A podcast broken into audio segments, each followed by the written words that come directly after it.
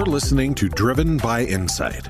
Join Willy Walker, Walker and Dunlop's chairman and CEO, as we bring you fresh perspectives about leadership, business, the economy, and commercial real estate.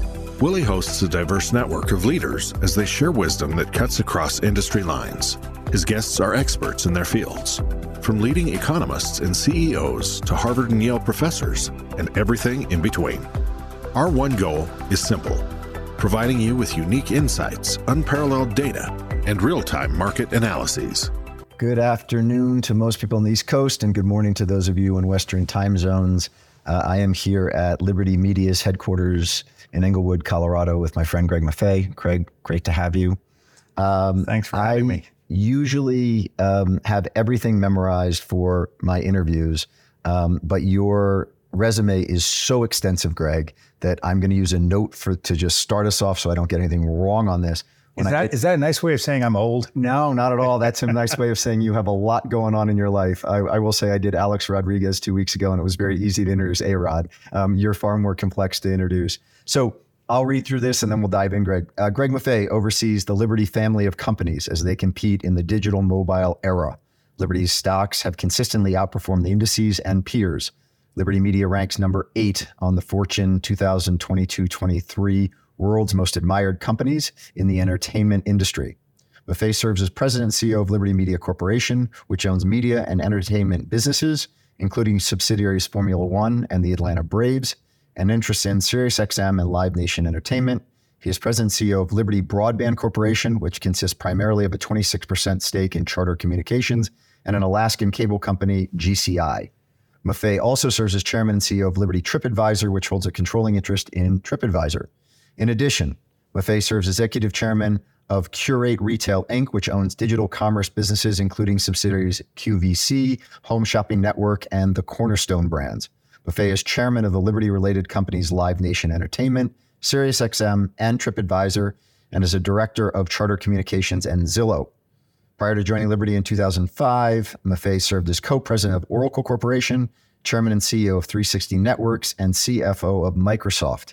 He has an MBA from the Harvard Business School, where he was a Baker Scholar, and an AB from Dartmouth College, where he formerly served on the board of trustees. All right, that's the bio, Greg. Uh, okay. Let's okay. start here. I was with our mutual friend David Faber last week in New York uh, on uh, Squawk Alley. And um, every time I watch you and David have an interview, the two of you go back and forth on the Mets and the Braves. You own the Braves, and you're, I think, have a 12 game lead over the Mets right now. Yes, this is not the year that David's going to be giving me grief. we've we've got a seven game winning streak. We're um, uh, a substantial lead in the in the NL East, substantial lead in the in National League altogether. Team looks particularly good given that two of our best pitchers have been on the IL and don't come back to the middle of July and the middle in the first week of August, but we still are looking very tough. Well, owning a, the Atlanta Braves, being a Colorado-based company, and also being a company, and we'll get into this in great detail, that has lots of synergies amongst the various portfolio companies that you have. Why the Braves? Well, it sort of goes back to where we came from. You know, Liberty was the repository for a whole bunch of interests that TCI, which was sort of the Comcast of its day, the largest cable company, got. And that included a stake in Turner Broadcasting, which eventually became a stake in Time Warner. And we traded our stake in Time Warner for cash in a tax free manner in the Braves back in May of 2007. So that's how we sort of worked our way out of an economic position. And we thought there was, was an attractive transaction. There was upside in the Braves, and they've done very well. They've done extremely well, including winning the World Series. Um, let's back up and then we'll kind of zoom forward like an F1 car to where we are today. But as we back up, uh, Groton School, Dartmouth College, Harvard Business School, uh, quite the pedigree. Always the smartest guy in the room? Oh, God, no. God, no. Those are places where there are lots of smart people. so, but as I think about that, Greg, there are lots of smart people that you and I both know but there is a certain drive to you that is unique. Where's that drive come from? Oh, I don't know if it's a drive. I'd like to think I have some level of energy, uh, some level of uh, resilience, some level of intellectual curiosity. I probably credit my parents uh, for that, and um, and had a lot of luck because, as you and I know, you were mentioning all the people we know along the way who, for whatever reason, things didn't turn out as they wanted, and how much of luck played in that. Yeah, but it's I guess to some degree it's a little bit more than luck as it relates to. I mean, the the move from Harvard Business School and getting to Citi Ventures, for instance. When you were at HBS, you got out in 85. 86, actually. 86.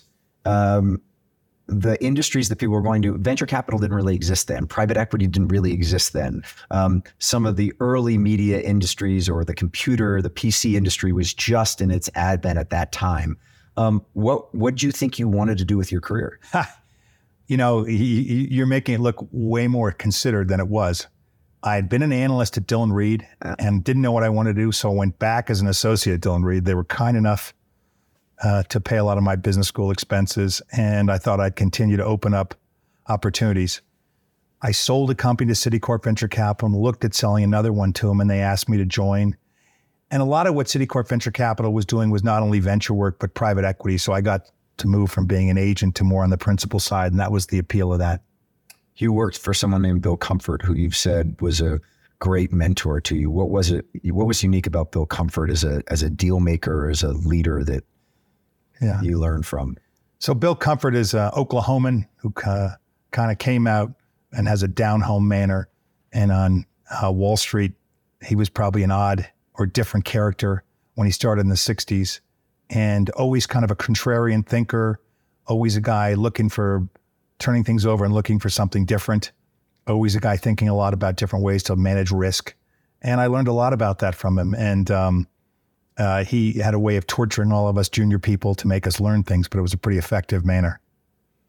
You went from Citi Ventures to be CFO at Microsoft. How does that How does that happen?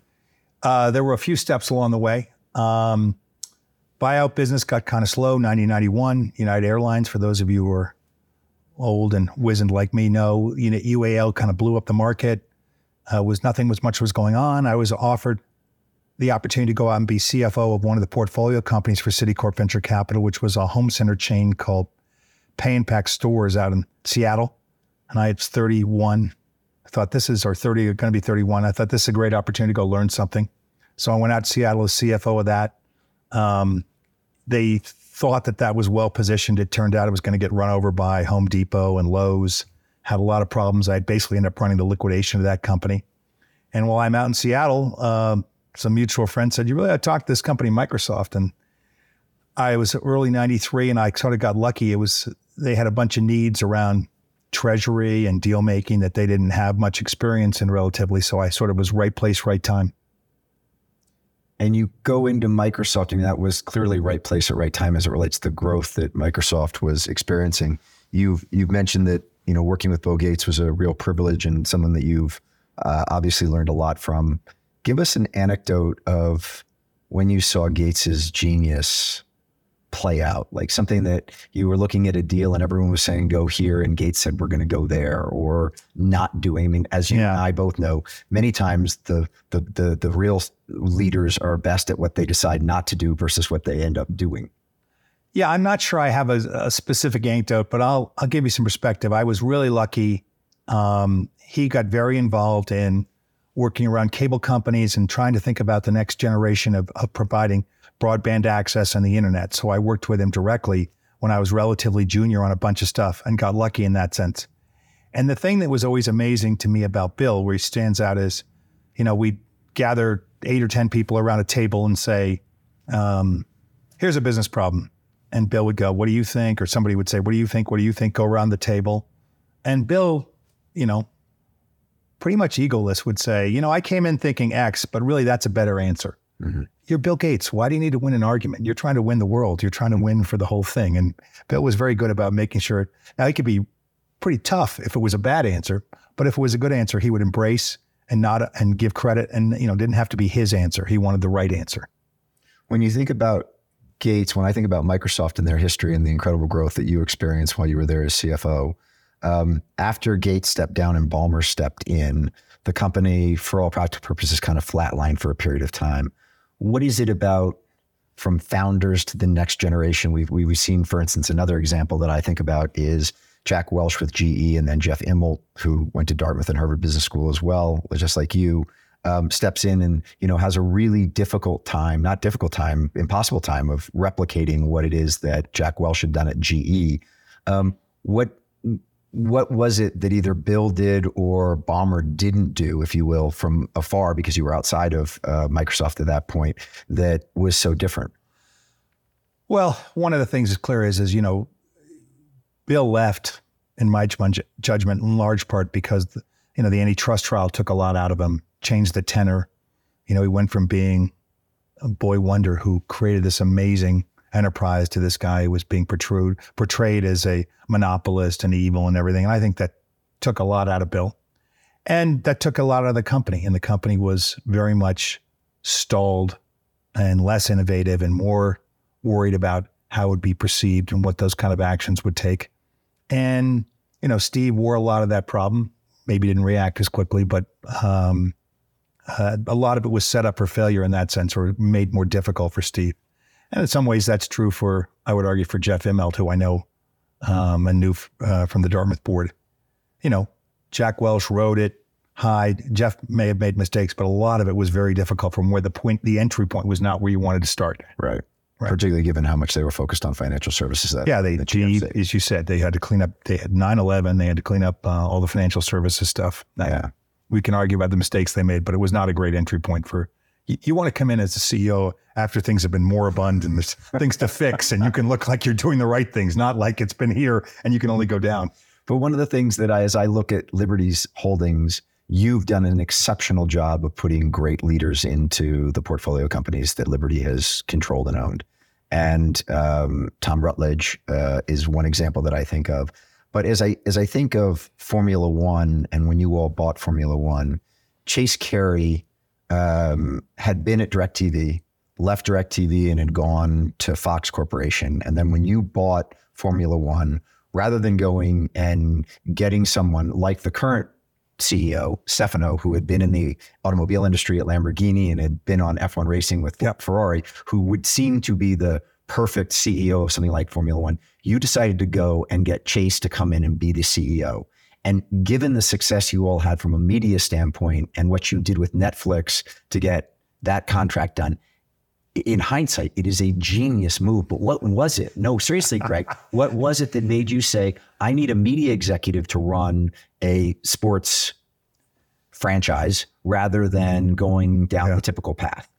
So, a, a, couple of thoughts there. One, uh, there was so much we didn't know about Formula One when we bought it. I mean, we had the right idea that this was a great global franchise that had been built for a long time, but had stalled over the five or 10 years prior to our purchase, hadn't opened up and recognized a changed world of social media and how the media business had changed, hadn't been willing to invest in the United States, hadn't really thought about marketing and research. So we were right about some of those ideas that this opportunity was there. But, you know, I if I'd probably known all the things I know, And I'm not sure I would have led to Chase. But what I knew was and Chase did an unbelievably good job, and we owe Chase an, unbelievable debt of gratitude. I think Formula One owes the fans own uh, owe Chase a debt of gratitude. What I knew was that Chase would be a guy who would point the north, north star of the things that we needed. And really, the most important thing was getting the teams on board for a new Concord agreement and having an outsider who had credibility, who was implacable, thoughtful, um, you know, built great relations and just kept pushing towards that North Star of getting the Concord Agreement done. Uh, you know, Chase was the right person absolutely for that. And Chase did an amazing job. And we knew that Chase's history. We'd been with him, we'd controlled DirecTV when he ran it. Mm-hmm. He'd gone back to visit, work for Rupert. And I had told him for several years, Chase, I got your next job because we knew we were working on Formula One. And he would just roll his eyes at me and say, Right, what do I know about motorsports? And I'd say, Well, what we need is a guy who's going to set the right tone and the right direction.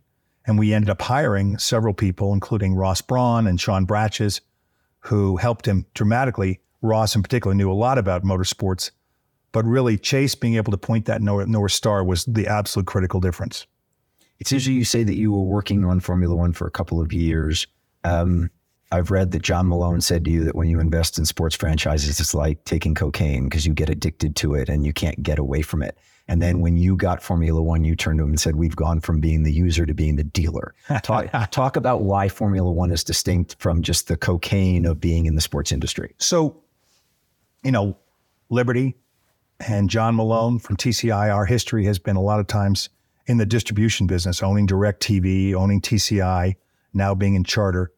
So you're always paying for sports rights, and you know your your consumers, your subscribers want those sports rights, but they're expensive, and a lot of leverage goes to the sports team.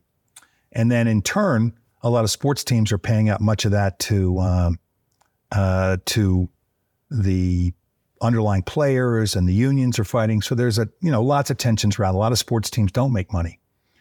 This was really the the perfect anecdote where we were going to be somebody who wasn't just consuming sports rights, but actually generating sports rights, uh, being able to use that with distributors, being able to uh, build a great business out of that, and yet still make money by owning the league. So it really was a great combination.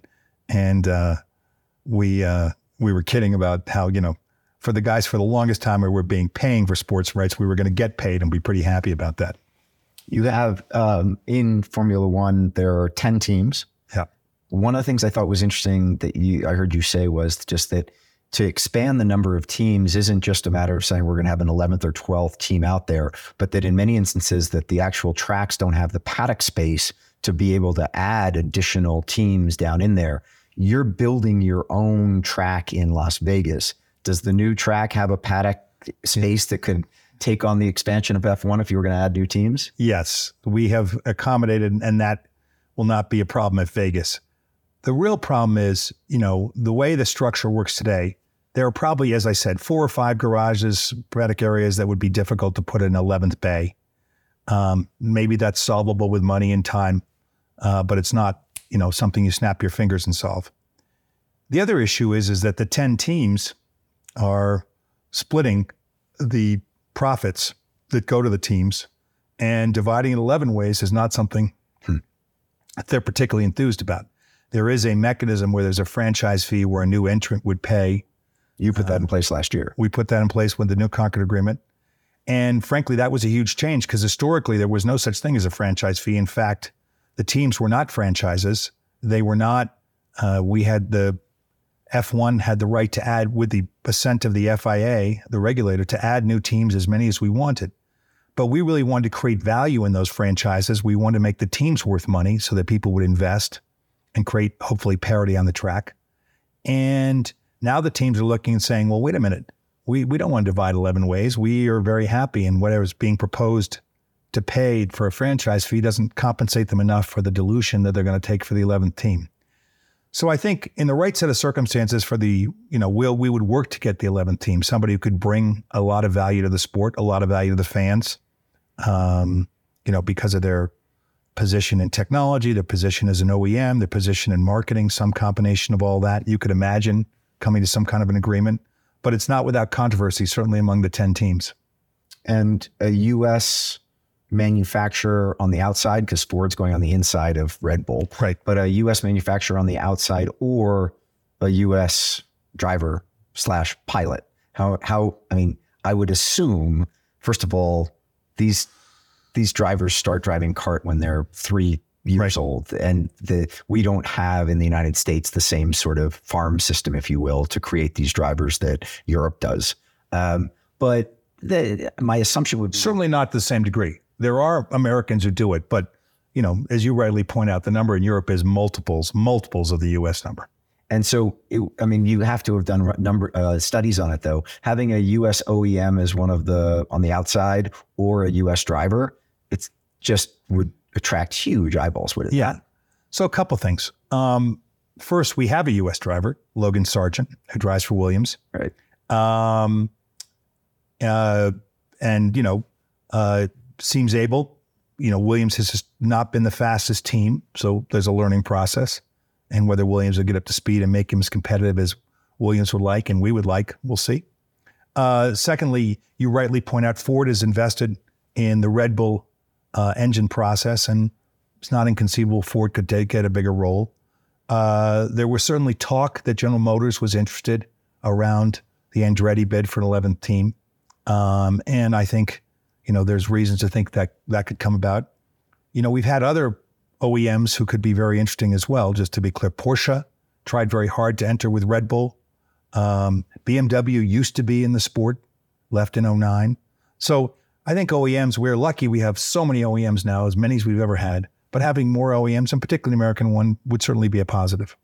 And this, the, the Formula One circuit, Greg, is, um, I mean, it is, when I think about moving a circus and what Barnum and Bailey has to do to move all the animals, I think about moving F1. And it is, and, and you told me once that you all take on the responsibility to move this around the globe. And one of the places that you've talked about, the only continent you're not on right now is Africa. Yeah. You add somewhere like Johannesburg to it. I mean, just the distances and the logistics of doing all this is just an incredible undertaking. You don't just say, let's go to Johannesburg. I mean, yeah, it's a millions and millions, tens of millions of dollars to invest as far as the infrastructure, the transport, and then also fitting it into a schedule right now, which I mean, somebody once said to me on an airplane, my, it was a traveling salesman I met a, on a plane. And he said, my travel schedule is the PGA tour golf tour. And I kind of looked at him strangely. I said, what do you mean the PGA golf tour? He says, the PGA follows the good weather.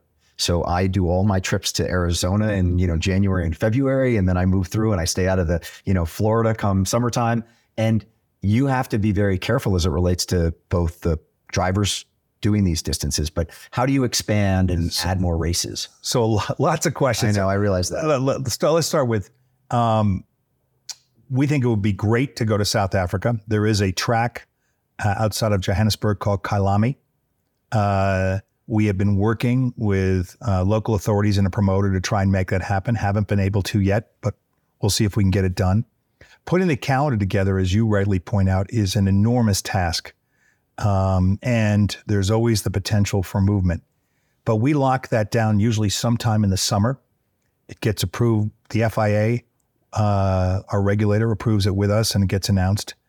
And we're trying to balance a whole bunch of things you're right. We're balancing wear and tear on the drivers. We're balancing, you know, you're not going to have a race in a cold weather climate in November. You're going to try and do those in warmer places. You're not going to have a, you know, uh, you the, the, the opposite. We worry how warm is it where we run it in Miami. Uh, you know, we would love to have them so they're all contiguous because one of the important things is sustainability, and Formula One has a very aggressive program to improve sustainability and be carbon neutral by 2030. And we've done a lot to reduce uh, our carbon footprint, reduce the generally what we produce. But obviously, tightening the distance between tracks we travel to is an important part of that. You rightly know we move all of the cars, all of the infrastructure, the garages, all of the hospitality. That gets moved by us centrally, makes a lot more sense than trying to have 10 teams move themselves. We do it all. And is DHL your partner in that? DHL is our partner. Um, we uh, it's you know it's an important part of our role as F1, uh, but there really is a careful balance, and there was always the potential that something drops out. This year, because of COVID, China dropped out. Uh, this year, because of the floods, sadly, and there were several deaths, Imola had to drop out, and it's almost impossible to replace mm. a race unless you have months of notice. To your point, yeah. um, what has to happen? Um, there are places which would love to have another race. But the cost, expense, the logistics of just saying, I'm going to replace China with Portimao in Portugal, which would love to have it, and move everybody across is very hard. So it's an intricate dance uh, putting these putting the calendar together. You talked about the franchise, uh, which was implemented in the new uh, uh, agreement. There were two other changes there that I thought were interesting. One was you put a cap on how much people were spending, and then B, you made design changes to make it so that the the backdraft, if you will, behind the cars was making it so that you could pass easier. Yeah. And it all seemed that that was going to level the playing field. And then all of a sudden we come into this season and Max Verstappen has basically been having a run very much Lewis Hamilton esque yeah. back uh, in Mercedes days. What I guess is is is Max just that great a driver, or is there something that Red Bull is doing that this kind of leveling the playing field actually hasn't done what you'd intended it to do? So a couple of thoughts on that. First, um, yeah, when we put the new Concord agreement, as you rightly point out, we made the team's franchises. We made the a cost cap, which goes to the cost of the chassis. It doesn't go to driver cost or executives or marketing, but it was an attempt to try and create more parity. We uh, had some design changes, which, as you rightly pointed out, these cars uh, create massive downforce, which is almost like flying a plane upside down. They're gripping the track. The negative of that is they throw off a lot of bad air. We've done things to reduce that. And while Max is up front, and I'll talk about that in one sec, you, we can show you statistically there is actually way more overtaking going on mm. in the midfield over than historical numbers. Interesting. There is, we can show you how many overtakes there were. I think there were in uh, 77 in not in Montreal, but the week before in Spain, um, which is a, a, big number. We we track this. We are trying to create an interesting product for our fans, obviously.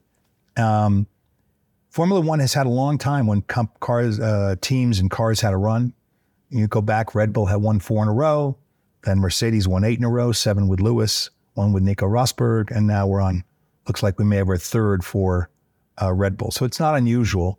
I think it takes a while for teams to catch up to some of these new regulation. What we can we can hope. Um, and then on on Max, as I mean, you know personally the two. Uh, I'll be careful here because plenty of people think that Senna is in this group, but two of the great drivers of all time, Lewis Hamilton and Max Verstappen. Right. Is there anything from spending time with them?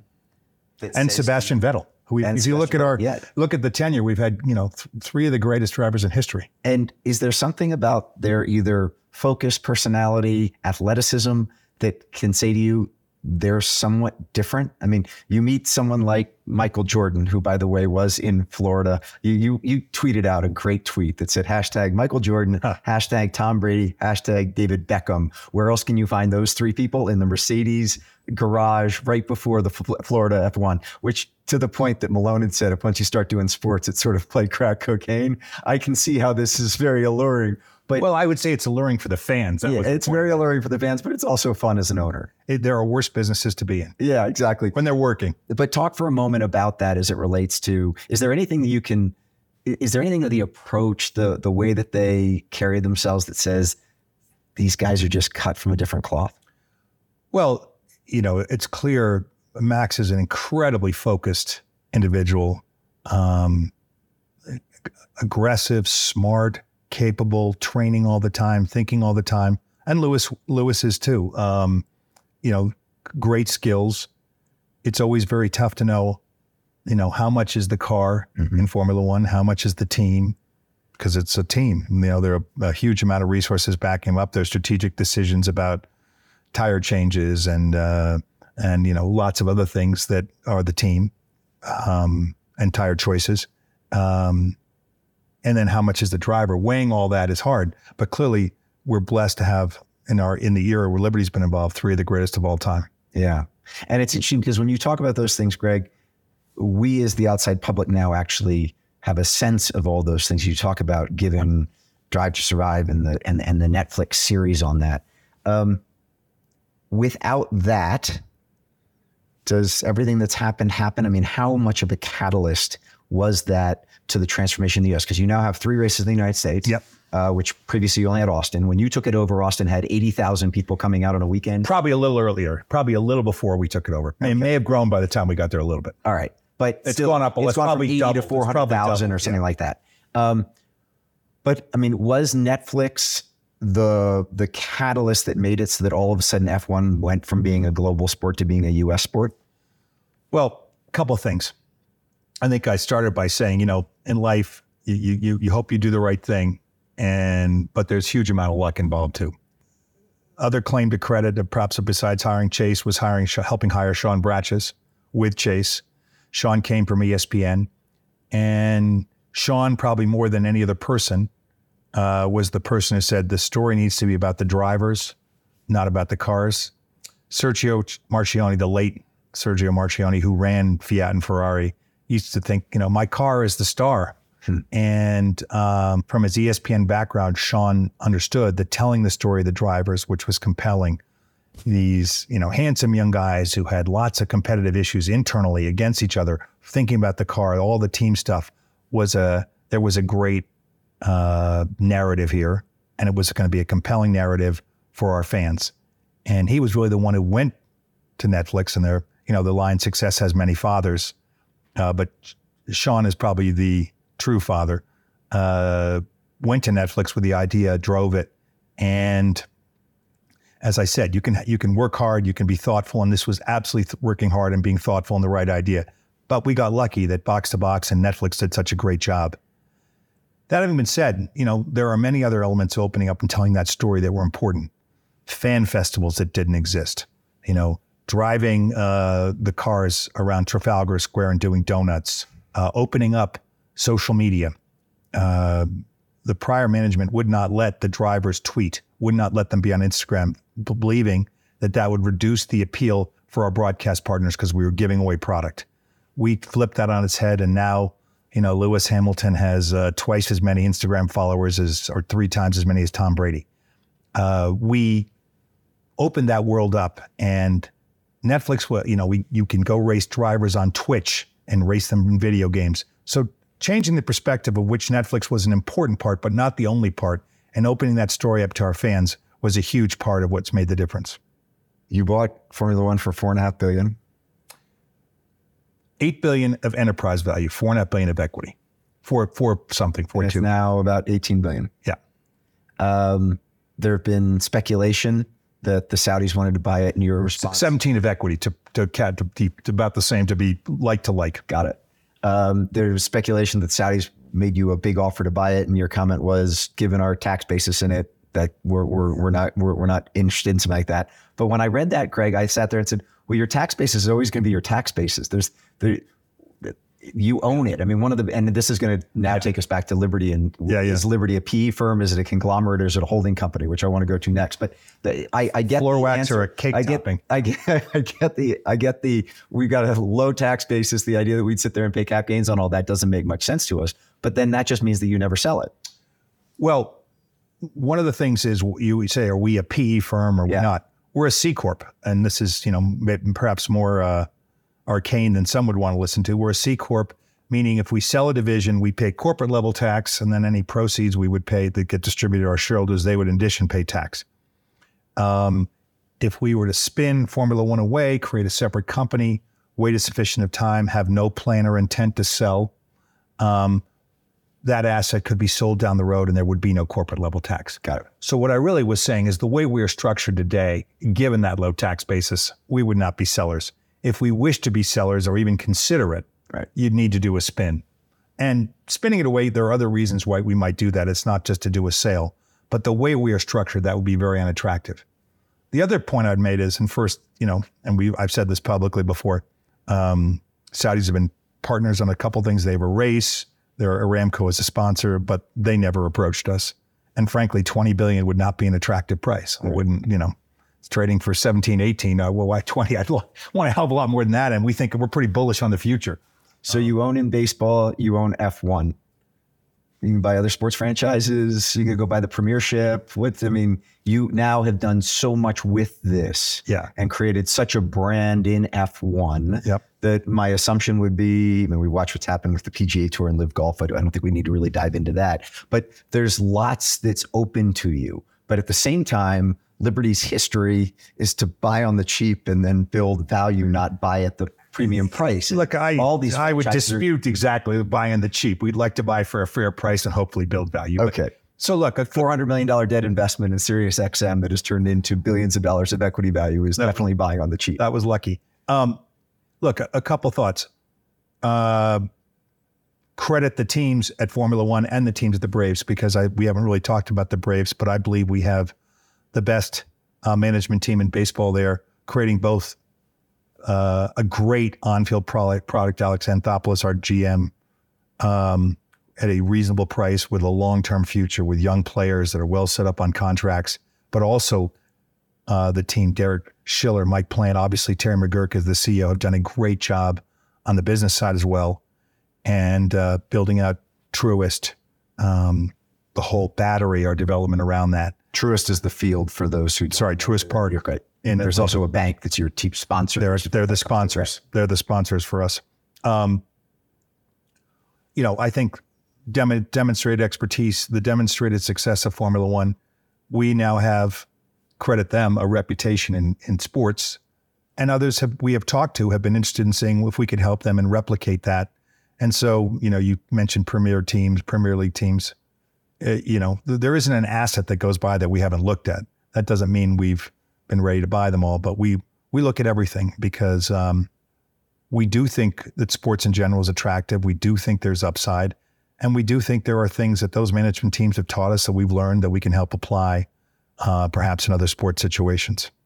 Your comment about the Braves and the the real estate play and how valuable that's been. Um, the battery, which is the the whole area outside of Truist Field. Yep. Um, as I've told you, we have the loan on the apartment building there, which is owned by Cortland Partners, a very large client of Walker Dunlop's. And I was talking to Stephen DeFrancis, who um, uh, runs Cortland, and his comment was to me, the the the the walking mall that you've created there has been too successful in the sense that residents move into the battery and they're thinking, I'm going to be at Main and Main and have a lot of activity around here. But it's so much that after they've been there for six to nine months, they're just like, man, I'm living, you know, on Bourbon Street every single day and I got to go live somewhere else where I'm not downstairs all the time, which is interesting. I mean, it's almost been a product of its own success. All that's done for them is it's full all the time. It's just that their churn of the units is actually higher than, if you will, pro forma. So what's amazing is, you know, Baseball's 162 games, 81 home games. Uh, the battery, to your point, uh, is busy a hell of a lot of nights when there are no games. Yeah. Uh, I'm. This may not be right post COVID, but I knew the stats pre COVID, and there's no reason to think it's changed. Uh, of the 10 highest grossing restaurants in the Atlanta area, three are at the Battery. Wow. Um, they built a juggernaut there, hugely successful and it's it's helped create part of the the interplay between uh, the team is an exciting team. There's an exciting on-field product, but it's a great entertainment experience. It's a great dining experience. It's a great experience, and people go and hang out, and that really has been highly synergistic. So as we think about Liberty and the various portfolio companies that you all own, there seem to be two broad categories. One is audio, and the other one is sports. On the audio side, Greg, um, I've heard you say numerous times that you're not a fan of scripted content. Um, explain why Liberty has stayed away from the scripted content area and focused so much on audio and music. Yeah. So just for your viewers and listeners, when I said scripted content, I know you meant it really video content. And there has been a war in video content. We used to be a player uh, as a as a producer distributor with owning Starz, and we sold that, I don't know, five or six years ago in the belief that that business was going to get a lot harder. And I would argue it has. Um, you know, Netflix, Disney, uh, Warner Brothers, there are a lot of huge companies competing there. Um, not all of them are making the money they hope. Uh, the winner here has been the consumer. Uh, there's 600 new shows produced a year. Uh, cost of production over the last five or seven years has probably gone up three times, cost per hour there's just a plethora of content.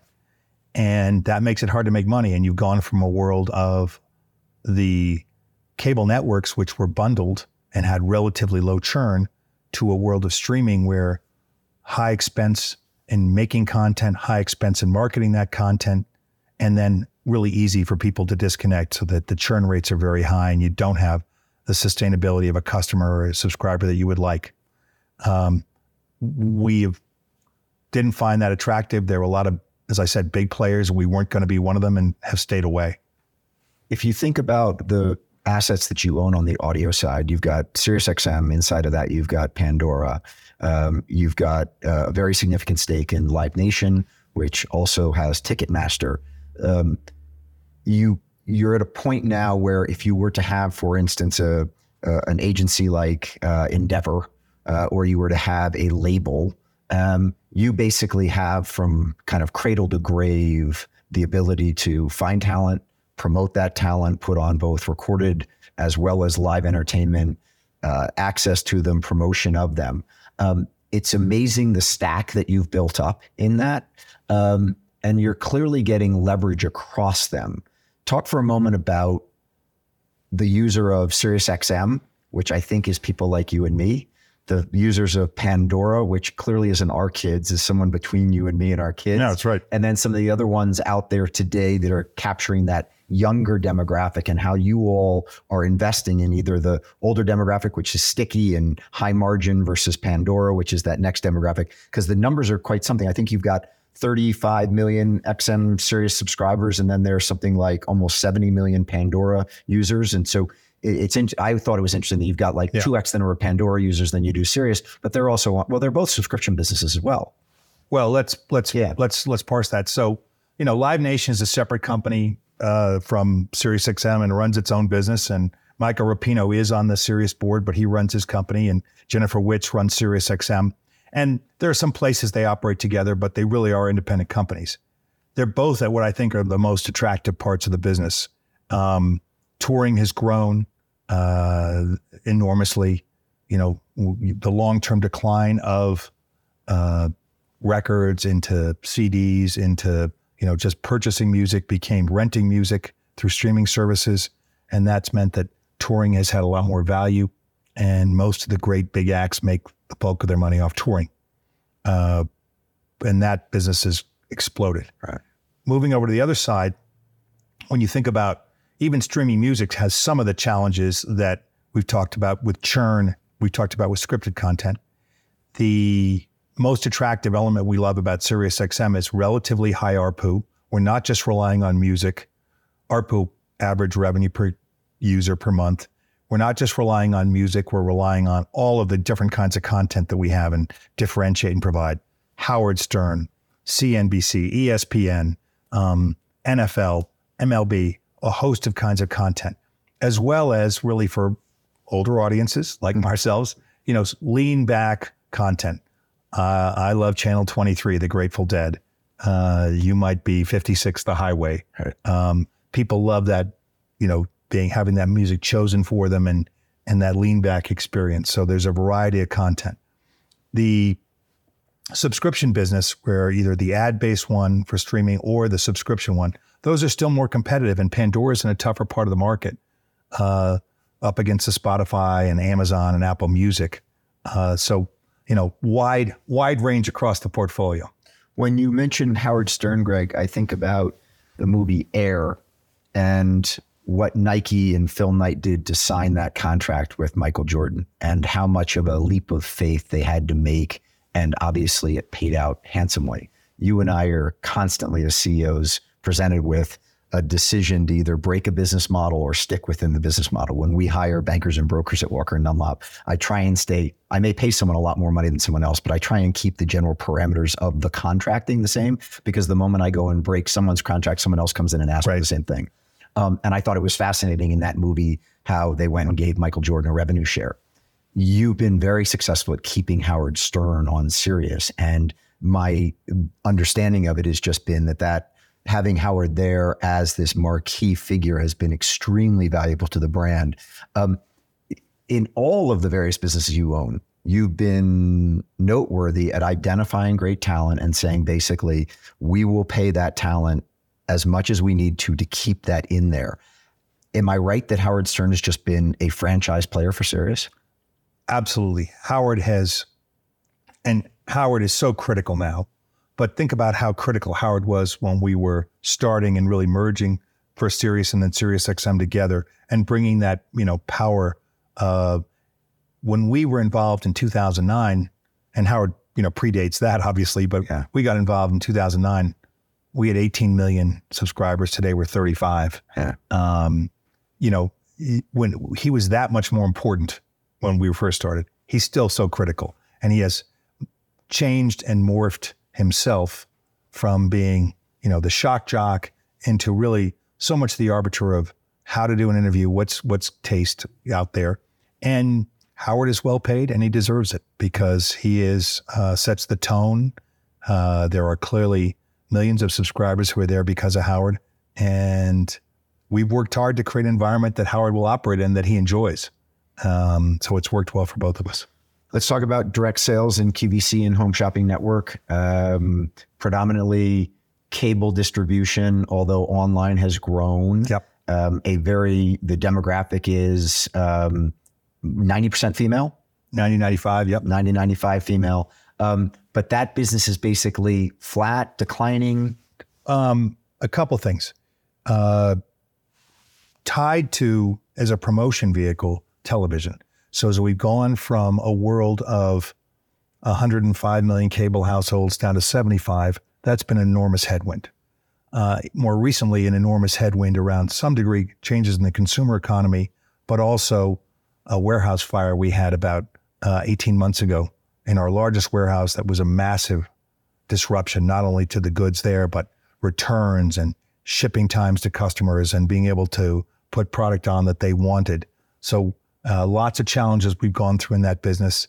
Um, just to note, uh, the business today is a lot of online, but what happens is it gets promoted across the television, and then people execute through the internet.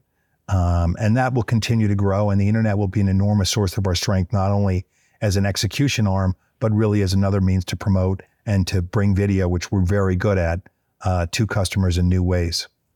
In the first line of the bio I read at the top, it says you're leading Liberty into the mobile media world. Um, as I think about your stake in Charter, the investment in Charter has been incredibly successful and valuable to Liberty.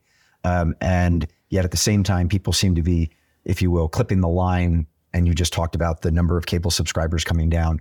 What's the what, what's that mix going forward as it relates to you know the ability to either convert the cable infrastructure into something that allows you to do backhauling and use the incredible data capabilities of cable networks, and at the same time the future is clearly mobile. And um, you know, as I was out on my bike this morning getting ready for this, I literally downloaded my notes and put them on my bike computer as I sat there and biked along to think through the things I wanted to talk to you about. And I sat there and said to myself, "This is about as mobile as you can get, being on a bicycle reading notes for a for an interview." Right.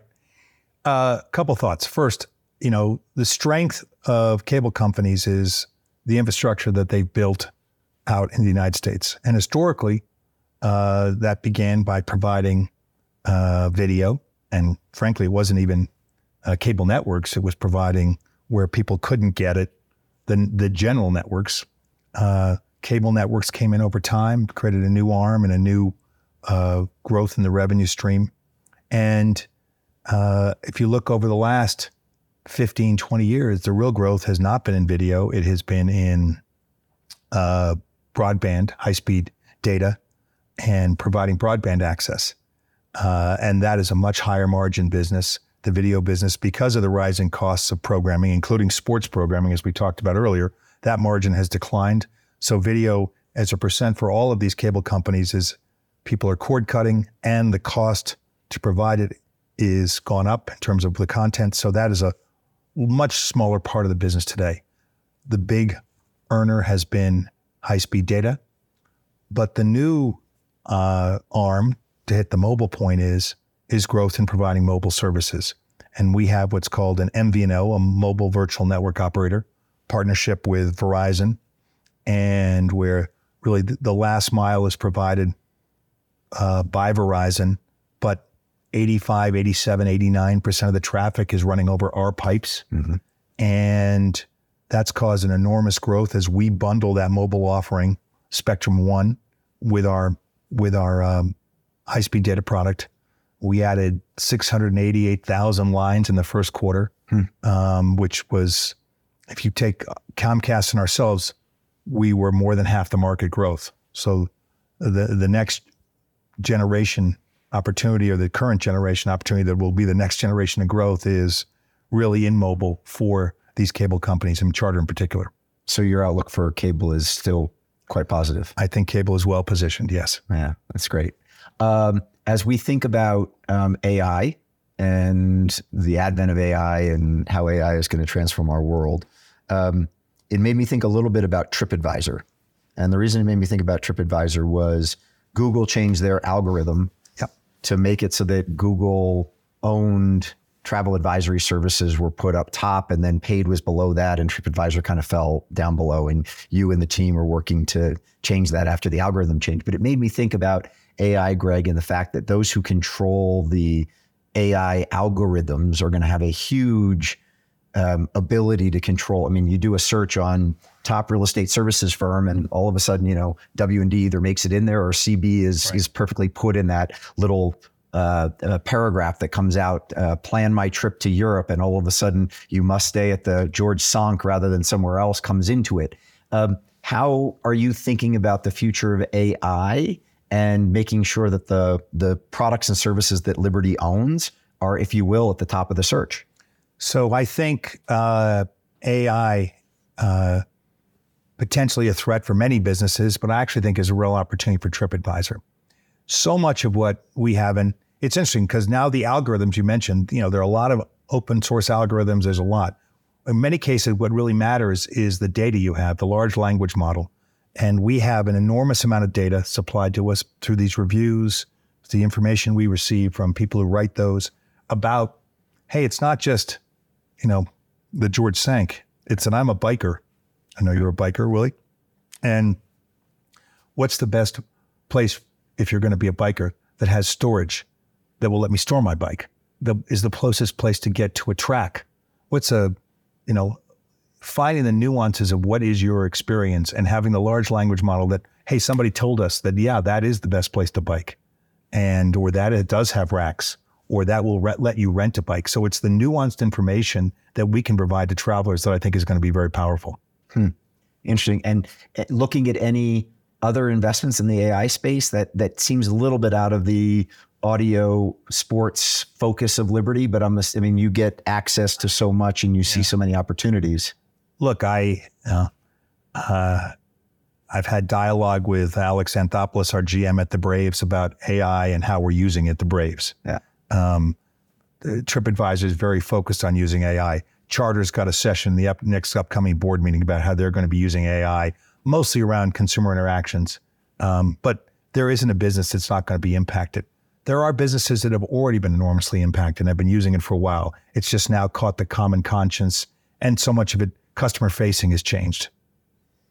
Finally, on a company that you're a board member on, uh, Zillow, um, that one of the things I heard you say that I thought was quite interesting in this whole mobile versus uh, tethered uh, search, you'd think that Zillow mobile searches for homes would be off the charts. And at the same time, I heard you say that using the mortgage product is also more used online than it is sitting at your desktop. And that, as someone who sells mortgages, not not not uh, single family mortgages, but that was counterintuitive to me that people yeah. would be sitting there looking at a house and also at the same time checking out their mortgage terms of what they're going to buy. You know, mobile. Uh, my old boss, software eats the world. Uh, Bill Gates, mobile's eating the world, right? People's willingness to do everything on that mobile device is amazing. And yes, people look shop for mortgages on their mobile phone, and that's very common. And I think you know, you you probably see pieces where people are driving around, uh, see a home, look it up on Zillow, figure out what they would cost, figure out what the mortgage would be, literally the real time, and that kind of interaction has changed the world. So mortgage costs have gone up precipitously, and single family home sales um, have come down given affordability issues. Your outlook for the economy from here, and what do you think Jerome Powell is uh, up to as it relates to rates? Let me just take it from the from the Liberty view to the broader Greg Maffei view of where's the market going. Well, I, I uh, certainly don't have any particularly great insights on that. I watched all I, I was listening to before we uh, got on this morning. I was listening to Jay Powell was on uh, on uh, testifying yeah. in the House. Um, I'm lucky. Jay Powell and I used to work together 35 years ago, so he's a friend, and so I listen with interest. Um, uh, you know, hard problem. How do you balance and what's really happened to inflation and when's it done? And obviously the tension on trying to create the soft landing, not blow up the economy, not an easy challenge. Uh, looking at the real estate side, I know, you know, the percentage of uh, people who can move without when get a lower price mortgage is something like one, one to five percent, depending on how you count it. So it's obviously a huge deterrent yeah. to that business. Um, I do think you will see some weakness in housing prices. I look at places, I don't know if you've seen what's happened in New Zealand where prices have absolutely crashed. They're down like something like 18% on average. I don't think we're going to have that kind of a number, but I do think you'll see some decline in that. And, but generally speaking, in all of your other businesses, the consumer is as strong as ever. The Formula One's yeah. sold out. Um, people are signing up for Sirius subscriptions. I mean, are you seeing so, consumer strength? So I would say high end consumers remain spending. Yeah. And that's what we see. So if discretionary income, Formula One is discretionary income. The Atlanta Braves, a lot of discretionary income. Um, but you purposely tried to keep your ticket prices low to keep that. The, is, am the I right Braves is a pretty reasonable, certainly at the, in the middle of, of where baseball is, to not chase it, even though demand is very high. We have the highest yield of any stadium, huh. meaning we're well sought after. I think it's 94% sold out last year. We were fourth over 39,000 fans per game, very popular. But we have not chased the last dollar in ticket prices. The uh, live strength and live entertainment. I was just going to say Live Nation. That that part's very strong. Um, you know, much more weakness you see consumers around QVC and purchasing goods rather than services. Uh, that's not, you know, that doesn't have the same tailwind that we've seen around these experiences and around the higher end consumers. Yeah. Um, finally, first of all, thank you for all your time. Um, I want to know: Have you ever done a hot lap in a Formula One car, or have you gotten in that track car like the Mercedes with Lewis Hamilton? There was a really fun David Letterman interview with Lewis Hamilton, and he threw him in the he threw him in the car, and just they had the GoPro on on on, on David Letterman. It's just hysterical to watch Letterman's face as Lewis Hamilton's thrown around these corners. But have you ever driven a Formula One car, and have you ever done a hot lap with one of these drivers? So they will not let me get in a Formula One car. Okay, but I have been in a Ferrari 468, which is just below a two seater, and you walk up, you don't know the driver. So somebody who's been either a Formula One driver or nearly a Formula One driver. You don't know the car, and you don't know the track. And five seconds later, you're going 150 miles an hour up to 175. You come into a turn and you get down to 40. And the difference between this car and a Formula One car is they brake at 200 meters rather than 100 meters, but it's still jarring. Right. And it's unbelievable. Uh, it's an amazing experience. They they they first build it up and hype you. Say, Greg, you may not want to do this on a day where you have meetings in the afternoon. It could be, it's it is amazing. It was not traumatic, but it is dramatic, and um, it's very cool. I have uh, driven a car that's similar to that, and um, we did our we announced Las Vegas last November. We had a bunch of drivers. Mm-hmm. They first had uh, me with Stefanos, my passenger, drive as a pace car around the place. And I wasn't doing donuts, but we did some pace. And I think Stefano was more scared than he would possibly let on that I was gonna was gonna wreck us both. But it was a lot of fun. But they won't let you get in an actual car. I don't think uh, you know. I'm not that big. I'm not sure I could fit. I might get in, getting out. These things you got to be really quite uh, petite, and they will not let me drive those cars. well, um, Greg, thank you. It's uh, been a real pleasure. Thank you. Thank you, for Willy. joining us today. Um, Thank you for the listening audience or viewing audience. It's been fantastic. Um, thanks everyone for joining us. Uh, it is the summer solstice, so um, enjoy every minute of today. Um, and uh, thanks again, Greg. Thanks, Willy. Thank you.